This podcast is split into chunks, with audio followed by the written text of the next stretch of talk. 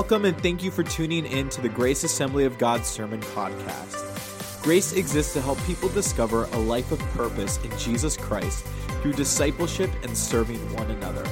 If you would like additional information, visit us online at www.graceofbelair.com. Again, thank you for joining us and enjoy this week's message. We're going to uh, direct our attention to God's Word today. Um, we've been in a series on the gospel, how the gospel changes everything. Today I want to focus focus on loving our city. And the text for this is found in Jeremiah chapter 29, verses 4 through 7, and then 11 through 14. And the background for it was is this that the people of God found themselves as exiles in Babylon, strange land, um, a place that was not home, different language. Uh, they were no longer the insiders, they no longer were the ones that mattered.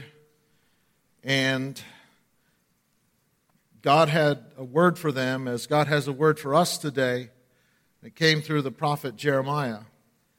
And I want to share this with you about loving our city, how the gospel changes everything. Before we do, we're going to take a trip back memory lane. How many remember Paul Harvey? Let me see your hand. We're going to hear a few minutes from Paul Harvey. This was recorded in 1965 and see if what he has to say, uh, how much of this that you have seen and you've experienced. And he starts out with this If I was the devil and I wanted to do such and such, this is what I would do. And so, if we can roll that and this, take a listen to this most interesting piece from Paul Harvey. If I were the devil,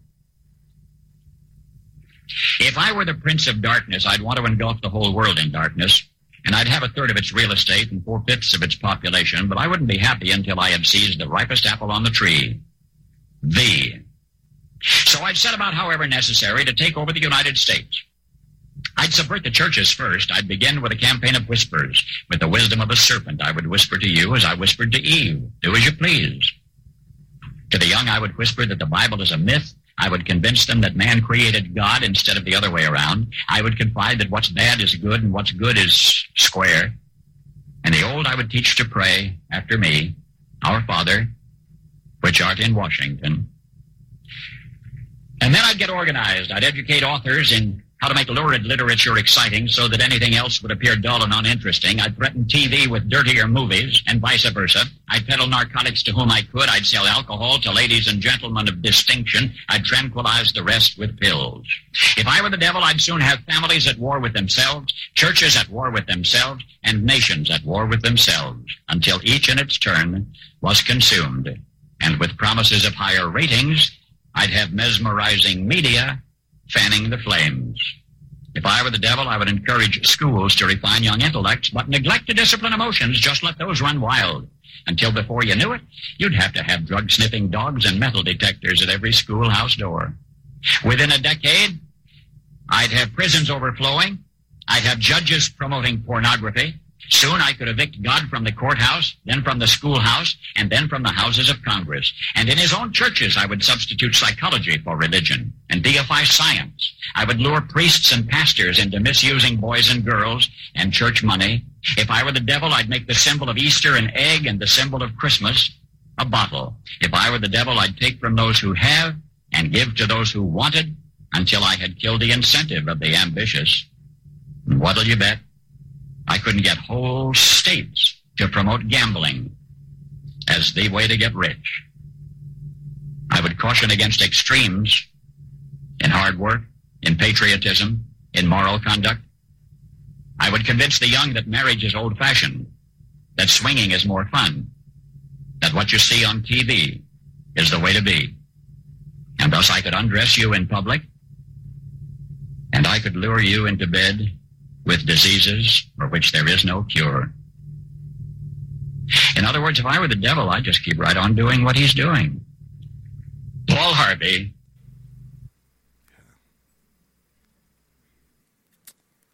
Wow.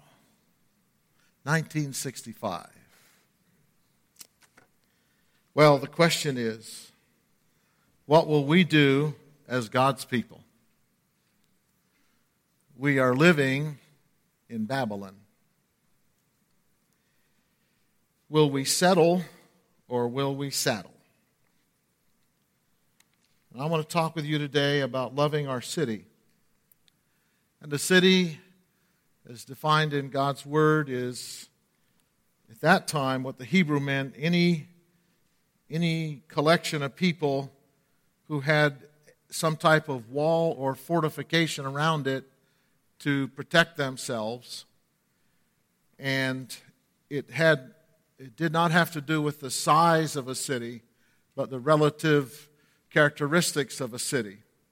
And that people coalesced, coalesced around an idea or a place or commerce, and they had common interests. And today, today, the city, we don't have walls, but we have police enforcement. Can someone say, thank God for that?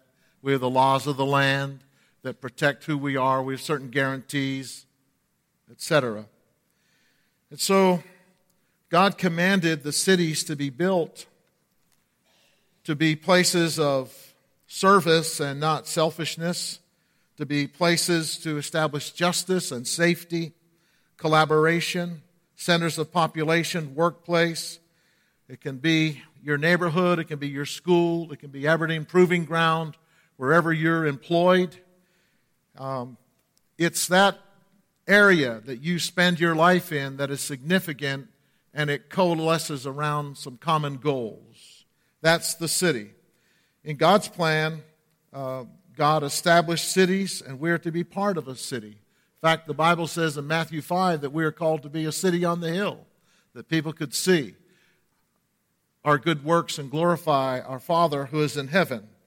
And in fact, if, if you've ever thought that God's idea of paradise is that one day, when the end of all things has come as we know it, and that paradise or peace will be on this earth, if you've ever thought that that picture is God dwelling in Eden with two people in some rural place, you're wrong because what the book of Revelation talks about is this city built four square called the New Jerusalem that is 1,500 miles by 1,500 miles by 1,500 miles. And God has a heart for city. He has a heart for people when they live and coalesce around uh, ideas. The Bible tells us this that Paul preached in the major cities to establish the gospel. Jonah was called to a city to preach. And in fact, Jonah chapter 4, verses 10 and 11, after revival had broken out in Nineveh, who was the that was the major city of Assyria. Assyria was the mortal enemy of Israel that kept attacking them. And after revival broke out and, and they, everyone, every inhabitant was in fasting and ashcloth, cloth, uh, uh, looking to God and crying out to God. When Jonah had finished his task, he set up on a hill and God caused the gourd plant to come up um, to shield him from the sun, and overnight the worm came and destroyed the gourd plant, and Jonah sit there and complain bitterly to God. And the book of Jonah ends with this question from God. Basically, how can you look at a city with so many people bearing the image of God and not have compassion on them? And that question is for you and for me. How can we live in a neighborhood, go to school, be in a workplace, be part of Harford County or part of the greater Baltimore metro region where so many people are created in the image of God and we're called to have compassion on them. And I want to share that with you today. Christians are resident exiles. We are called to embrace our city. Our good deeds should be visible to the residents. 1 Peter 2 tells us this that we are called to, even in the middle of a generation that does not love God, we're called to live for Him in such a way that they would glorify God. I had a real uh, neat experience this past week. I went into planning and zoning, and several of you know that, a lot of you know that over our church sign, and just because the nature of it was something new, it's and it's taken like a year and a half to jump through all the hoops, and they finally said yes. And and I, I just have to say that, man, every time I went to planning and zoning, the first few times is like, oh my goodness, like what what next? Well, we went to the Board of, uh, of Appeals hearing. They passed it unanimously. I went back to pick up the presentation. And, and what I'm about to tell you, I'm convinced happened because as a church, we followed the rules of the city. We weren't there to do an end around, to be snarky, to try to avoid anything. Yeah, it cost a little bit more and it slowed us down some, but the, but the wheels of God grind slow, but they also grind fine. Let me just uh, encourage us with that. And so, the, one of them, there was two, there was a, an individual was the main person that was at the Board of Appeals, and we had sort of worked with him up until that point, and and they had inspected our property. They're the ones that said we needed building permits for our shed that I didn't even, I had no idea. That was 20 years ago when they were brought in. But we did that, and this individual come out, Eric, and what a, he's a great gentleman. He come out and I used to have to set up appointments to meet. He heard my voice in the hall and he came out of his office and said, Pastor Drost, how are you? It's so good to see you. And then the head of the planning and zoning, that that's, that's more difficult to get an appointment with. You always work through other people. Uh, we were out there and I was uh, dealing with asking somebody something and he came out and shook my hand. He said, How are you doing? It's so good to see you. No appointment necessary, no nothing. I'm convinced it's because we did what I believe the Lord calls us to do. So we are called, we are called by the Lord to love our cities and to pray for our cities. There's four things I want to share with you this morning. If you direct your attention with me to uh, Jeremiah chapter 29 and we're going to read verses 4 through 7 to begin with. Thus says the Lord of hosts, the God of Israel, to all the exiles who I've sent into exile from Jerusalem to Babylon. And I think it's really important that God is the one who claims responsibility for sending his people into exile. It was a result of their not following God, of their not being the voice of God. He sent them in the exile and he used the Babylonians. And he went on to say, Build houses and live in them, and plant gardens and eat their produce. Take wives and become the fathers of sons and daughters. Take wives for your sons, and give your daughters to husbands, that they may bear sons and daughters and multiply there. And do not decrease. It's really important. Do not decrease. Seek the welfare of the city where I have sent you into exile, and pray to the Lord on its behalf, for in its welfare you shall have welfare. So, the first thing in your notes this morning is this Welcome to Babylon, your new home. It's like uh, a lot of the lot of our uh, college students went back this week and last week to college, and they went into college dorms where they've never been before. When I went to Southeastern University back in the mid 70s, they put me in a place called the leper colony. And I'm telling you, I was not used to that. I was from the north and we didn't need air conditioning because it was cool enough. But I can guarantee you, and when it comes to the last week of August in Lakeland, Florida, you need air conditioning and there's no air conditioning. And I walked into that metal building and I sat on that army, like an army cot, it was bare, and I was the first one there, and I was a Yankee, and my accent was different, and the sweat was pouring off my nose, and I sat there, and it just drip, drip, drip, drip, and I said, Oh God, I thought you called me to the ministry, you know? And I went in and I said, I think you've made a mistake. I, I'm not a, I, I don't know who you think I, are, I am, but, and they said, "Oh yeah, you, you don't have to be there." So they put me up. they put me up on the second floor where it's even hotter. And uh, welcome to Southeastern. This is your new home. I am proud to say now they have one of the finest campuses in all the assemblies of God, and it's it's totally air conditioned. I've been back a few times, but Welcome to Babylon. This is your new home. Babylon is our culture where we no longer control the narrative. And it no longer feels like home. We're no longer the insider. In fact, I read something that almost, I read something in the Aegis just a couple of weeks ago in the wake, in the wake of Charlottesville, the editorial page. It was pointed out to me. And the editorial page said this the white supremacists hate everyone except white Christians. And I, I looked at that, I was astounded that a paper owned by a major uh, corporation that's, whose parent's company is the Sun would print such a thing that equated us with violence and bigotry and, and hatefulness and meanness. When if anyone knew anything about the teachings of Jesus Christ, He's the one who came to bring peace to this world. And there's no place in God's kingdom for bigotry and racism at all. But that's the narrative that's out there. Just recently, Joel Osteen of Lakewood Church, and while Joel Osteen and myself don't agree theologically on everything, I do appreciate that he preaches the gospel, and there are over 50,000 first time salvations every year through his ministry in church and in his speaking engagements, he always ends his message with a call for salvation. Can someone say, Praise God?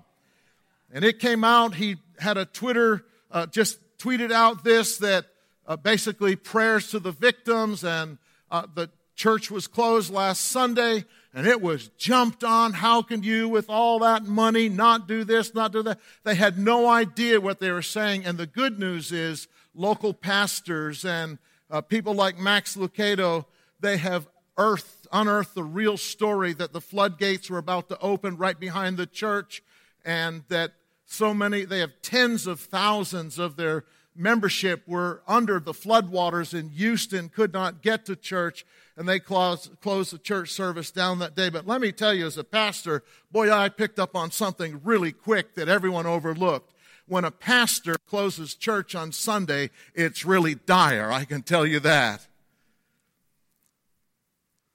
And it's not just for spiritual reasons, I can also tell you that. But that's the narrative that's out there. Thank God the real story has begun to emerge. But we have two choices in Babylon.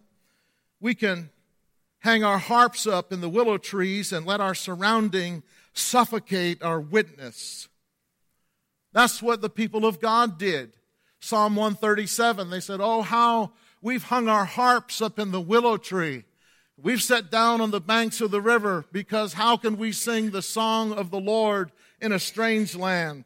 I want to remind us this morning that the song of the redeemed was meant to be an overcoming, victorious song that is far greater than the culture that we find ourselves immersed in.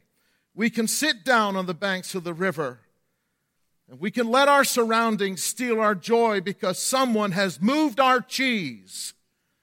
And we can criticize. Tim Keller says our criticism of the culture has no power to persuade unless it is based first on something that we can affirm in the beliefs and the values of the city. I love uh, uh, my, yesterday, my dad's uh, birthday. He celebrated his 87th birthday, and a few weeks ago, my mom celebrated her 87th. And uh, my goodness, they have more friends than you can shake a stick at. I mean, they're like social butterflies, and they've served God well, and it's really interesting that just the ad, you know, the thanks and all this are coming in. And one of them was one of the one of their friends was Carlene Shuttlesworth, and uh, my dad uh, roomed with Mickey Shuttlesworth, her husband, uh, before they were married. When he went to Zion Bible Institute, they were roommates together. And but Carlene said, "Congratulations, Ernie and Louise." And so I just Carlene Shuttlesworth. I haven't heard that name since I've been a kid. So I, I went stalking on Facebook, you know, went over to her page and and I love the sayings of some of the older people. And this is what she said. She said, "A bad attitude." a negative attitude, a critical spirit is like a flat tire. You can't move forward until you change it. Church, we can't move forward if we have a critical spirit about everything going on, if we're insisting on fair treatment, whining and being depressed. God calls us to change our attitude like a flat tire and get on with the business of the king. Is there an amen in the house? The second thing we can do, rather than we have two choices one, we can hang our harps in the willow trees, or number two, we can follow God's instructions to love our city, pray for our city, and serve our city. Now is not the time to be depressed. Now is not the time that we're whining for fair treatment or for a way of escape, but we should be looking for ways to serve and bless our cities as the people of God. Fact, Tim Keller says this, Dr. Timothy Keller, loving and serving the city strengthens the hands of the people of God who bear the message of the gospel. And Jesus said in John chapter 4, verses 36 through 38, somewhere in there, when the disciples came to him and, and they, they, they said, well, where's the harvest? He said, don't say, don't say, where's the harvest? Lift up your eyes and see that the harvest fields are ripe and ripe for harvest. And he said, my strength, my meat is to do the work of the Father and to accomplish His will. And God calls you and me, this present generation that we live in, to do the work of the Father and to accomplish His will. That's where the strength of the church is. Praise God. The second thing is this that the second main thing I want to share with you from God's Word is find new life. And God said, Do not decrease. Would you repeat with me? Do not decrease. Let's do it. Do not decrease. No folding the tent no throwing up the white flag. No singing, Hold the Fort. How many remember that song? Hold the fort, for I am coming. Where did that come from? Where did that come from?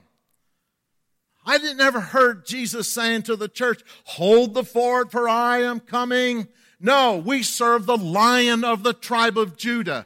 We serve the captain of our salvation. He knows the way through the wilderness. The, the, the warriors are strong. The righteous are as bold as a lion. And we move forward. Praise his name. Amen. No, hold the fort stuff. God's will is to redeem people and it does not change with the circumstances. In fact, Paul the apostle said that the greater the sin abounds, the grace of God abounds even more.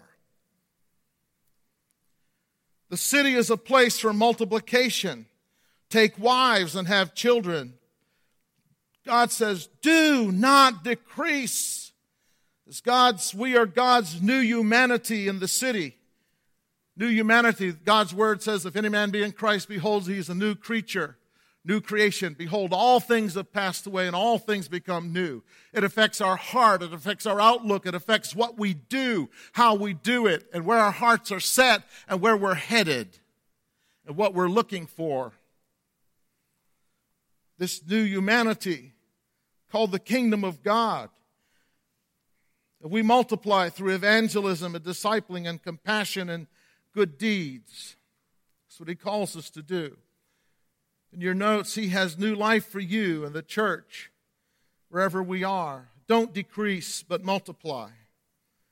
Accept responsibility to be the church, a church without walls.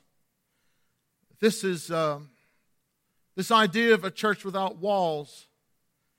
I've um, really, really starting to get down in here. We're getting ready, ready to build. We're getting ready to build. Because we believe this is what God would have us to do to be a ministry center to go. In the Old Testament, God's people um, were to live out and bear out the witness and live righteously before the Lord. And so when the nations saw testimony, they come and worship and be converted. In the New Testament, Jesus Christ, when he came, he flipped that upside down, and he still wants us to live righteously and holy. How many know that? Yeah, that's not changed.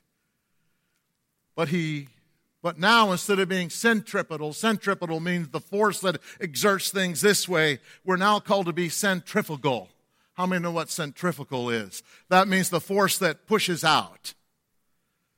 We're getting ready to build, and it's not just build so you all come, but build, build so that we can go and we can bring in the harvest that Jesus Christ has.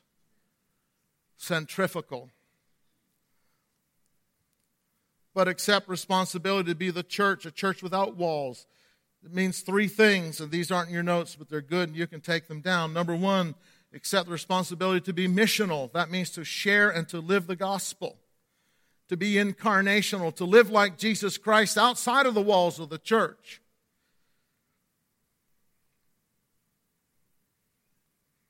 We all are. Uh, we all know what it means, particularly if you have kids and they're acting up, and my goodness, by the time you get them fed and you get them clothed and you get them in the van or the SUV or whatever, you get them to church and they're squabbling and they're carrying on, and you walk in and you just, you know, you want to do things to them you shouldn't even think about doing, and you walk into church and you're just smiling like this, like, how you, how you doing? I'm great, Pastor Paul. You know, God bless you. Doing great. I understand that whole deal In fact, I'd rather, truthfully, you be like that than oh, was terrible. I yeah.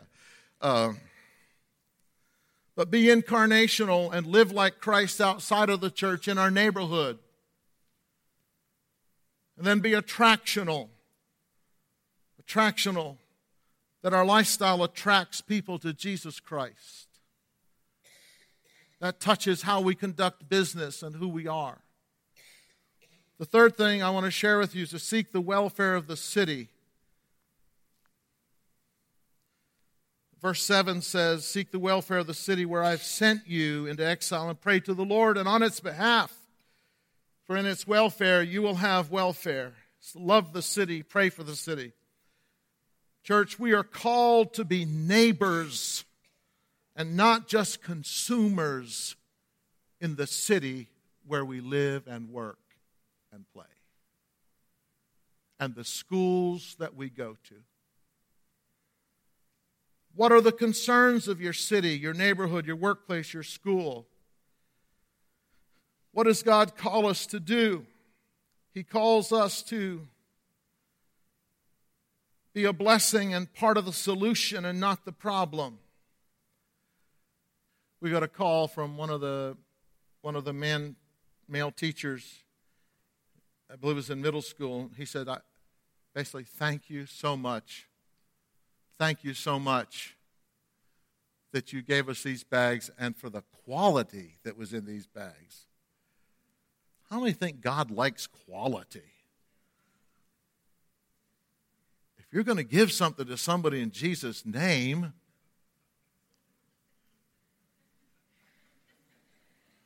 and by the way, when you go to the restaurant, don't sign the Visa card slip, God love you, and not leave a good tip.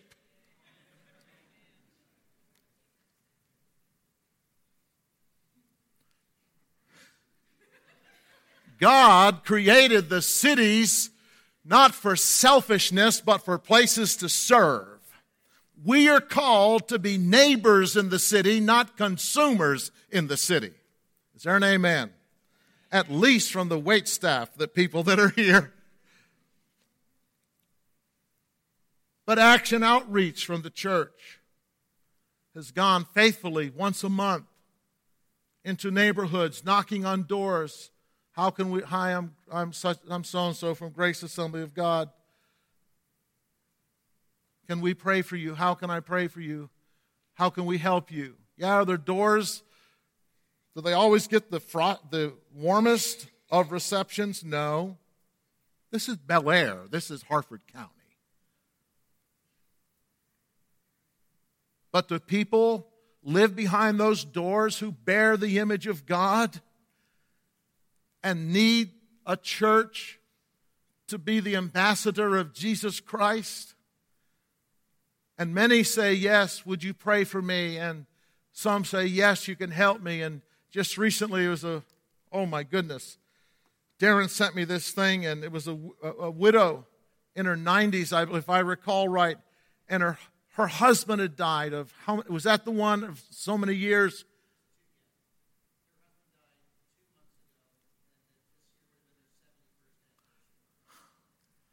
71st anniversary.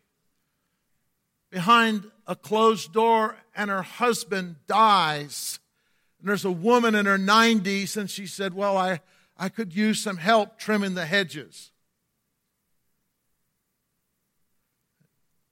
And they trim the hedges. They trim the hedges. In Jesus' name. And knowing them, they did a really good job. Or how about knitted together? Meets in our home. 508 Plumtree. Quiet, settled neighborhood where we downsized five or six years ago. There's older people live around now. There's more getting to be more and more younger couples with kids on the school bus. Praise God. That's wonderful starting to feel normal. But these women have met I don't know how many years, and they knit prayer shawls every Friday morning, and little booties and they and caps for the for the little babies in neonatal into Chesapeake. And they started giving prayer shawls to the Kaufman Cancer Center. And Bonnie Denton, who's the leader of this, had communication from the cancer center, said, the patients are asking for more prayer shawls. And we want you to put, make sure you put your name on it and your tag because we have something, some note that we're praying for you.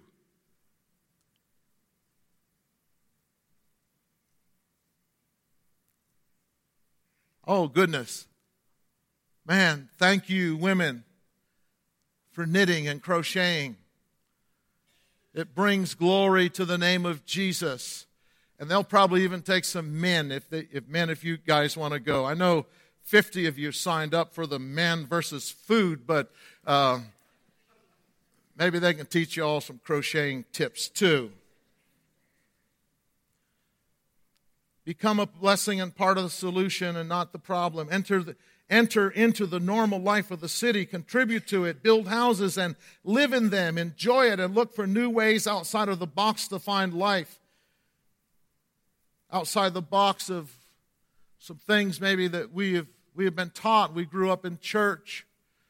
Most of it's good, but there's some things I'm telling you, we taught, we grew up that the world was the enemy, and how in the world can you witness to someone who's your enemy? So we were caught in this tension. So as kids, we knew we were to witness, and somehow someone had this bright idea not to go to Tipper's a Go Go Club on a Friday night. How many remember Go Go boots? Anyone remember Go Go boots? Yeah, they're white boots up to here, and they had mini dresses and white boots. And here's here's us here we are, these kids from the youth group at our local church. First of all, we weren't allowed to dance back in those days, which, by the way, you shouldn't be dancing in that nightclub atmosphere anyway, even if you're liberated or not. I'm just telling you the way it is. No good comes where alcohol, drugs, and the wrong kind of music are played and you're dancing with someone other than your wife. Is there an amen in the house? No good comes from that. That's not why they're assembled. And so they're, man, I'm getting so old, I can't even do it, but they're kicking their legs, they're going like this. And so we go in with these tracks. We're going to witness these balls, you know, the lights are going, hey, you know, like that. We'd hand them a track and then like run real quick. You know, it's like, it was crazy. It was crazy. Crazy. But we were taught the world was the enemy. What Jesus calls us to do is to love the city and the concerns of the city. And what I found was way, way, far, far, far more, more important and more, much more effective was I was part of a good local church. And yeah, we had the sign on Keystone Avenue that said Jesus saves, and we were known as the Jesus Saves Church in that town. But we were known as a Jesus Saves Church, and, but it wasn't in a bad way at all. And people came to the Lord Jesus Christ through the witness, and, and uh, we entered into the concerns of the city.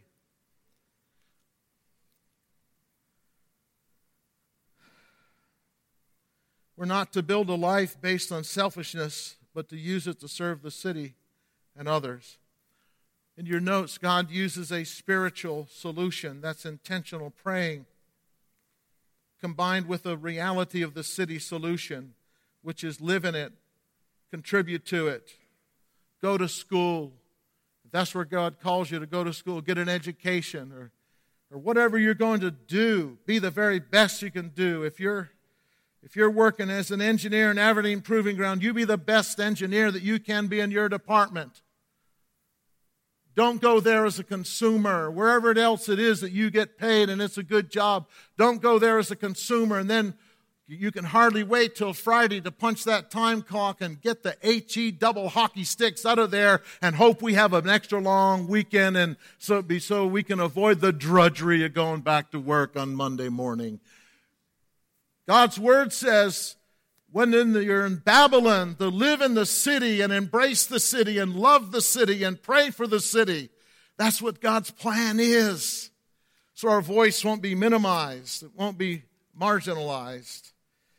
For in its prosperity, you will find prosperity. The fourth thing I want to share with you is God has bigger plans for you than you can imagine.